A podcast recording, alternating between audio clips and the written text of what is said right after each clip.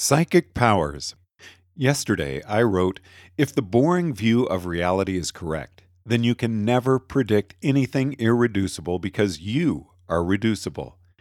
You can never get Bayesian confirmation for a hypothesis of irreducibility because any prediction you can make is therefore something that could also be predicted by a reducible thing, namely, your brain. Benya Fallenstein commented, I think that while you can in this case never devise an empirical test whose outcome could logically prove irreducibility, there is no clear reason to believe that you cannot devise a test whose counterfactual outcome in an irreducible world would make irreducibility subjectively much more probable. Given an Occamian prior. Without getting into reducibility-irreducibility, consider the scenario that the physical universe makes it possible to build a hypercomputer that performs operations on arbitrary real numbers, for example, but that our brains do not actually make use of this. They can be simulated perfectly well by an ordinary Turing machine. Thank you very much. Well, that's a very intelligent argument, Benya Fallenstein. But I have a crushing reply to your argument, such that, once I deliver it, you will at once give up further debate with me on this particular point. You're right. Alas, I don't get modesty credit on this one, because after publishing yesterday's post, I realized a similar flaw on my own, this one concerning Occam's razor and psychic powers. If beliefs and desires are irreducible, and ontologically basic entities, or have an ontologically basic component not covered by existing science, that would make it far more likely that there was an ontological rule governing the interaction of different minds, an interaction which bypassed ordinary material means of communication like sound waves known to existing science. If naturalism is correct, then there exists a conjugate reductionist model that makes the same predictions as any concrete prediction that any parapsychologist can make about telepathy.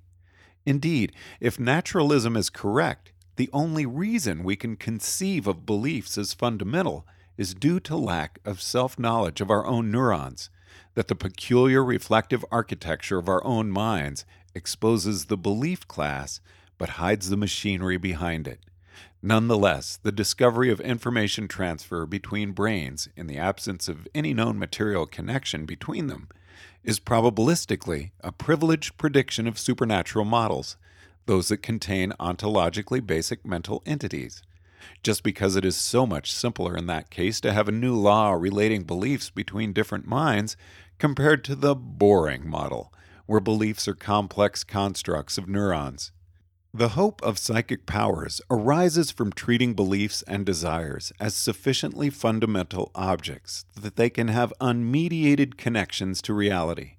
If beliefs are patterns of neurons made of known material with inputs given by organs like eyes constructed of known material and with outputs through muscles constructed of known material, and this seems sufficient to account for all known mental powers of humans, then there's no reason to expect anything more. No reason to postulate additional connections. This is why reductionists don't expect psychic powers. Thus, observing psychic powers would be strong evidence for the supernatural in Richard Carrier's sense. We have an Occam rule that counts the number of ontologically basic classes and ontologically basic laws in the model and penalizes the count of entities.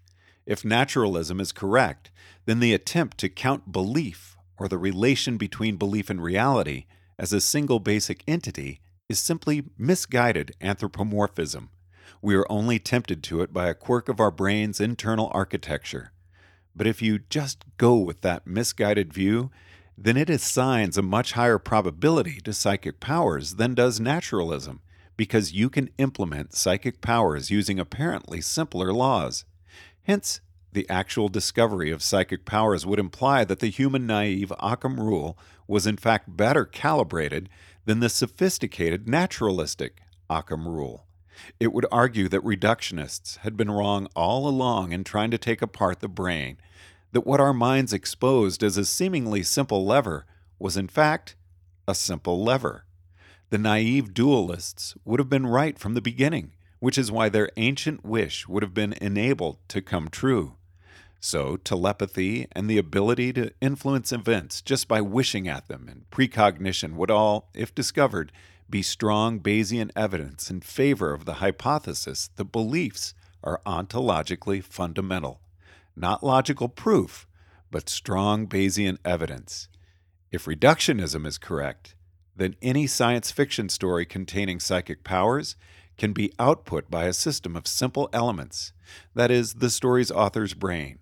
But if we, in fact, discover psychic powers, that would make it much more probable that events were occurring which could not, in fact, be described by reductionist models. Which just goes to say, the existence of psychic powers is a privileged probabilistic assertion of non-reductionist worldviews. They own that advanced prediction. They devised it and put it forth in defiance of reductionist expectations. So by the laws of science, if psychic powers are discovered, non-reductionism wins. I am therefore confident in dismissing psychic powers as a priori implausible, despite all the claimed experimental evidence in favor of them.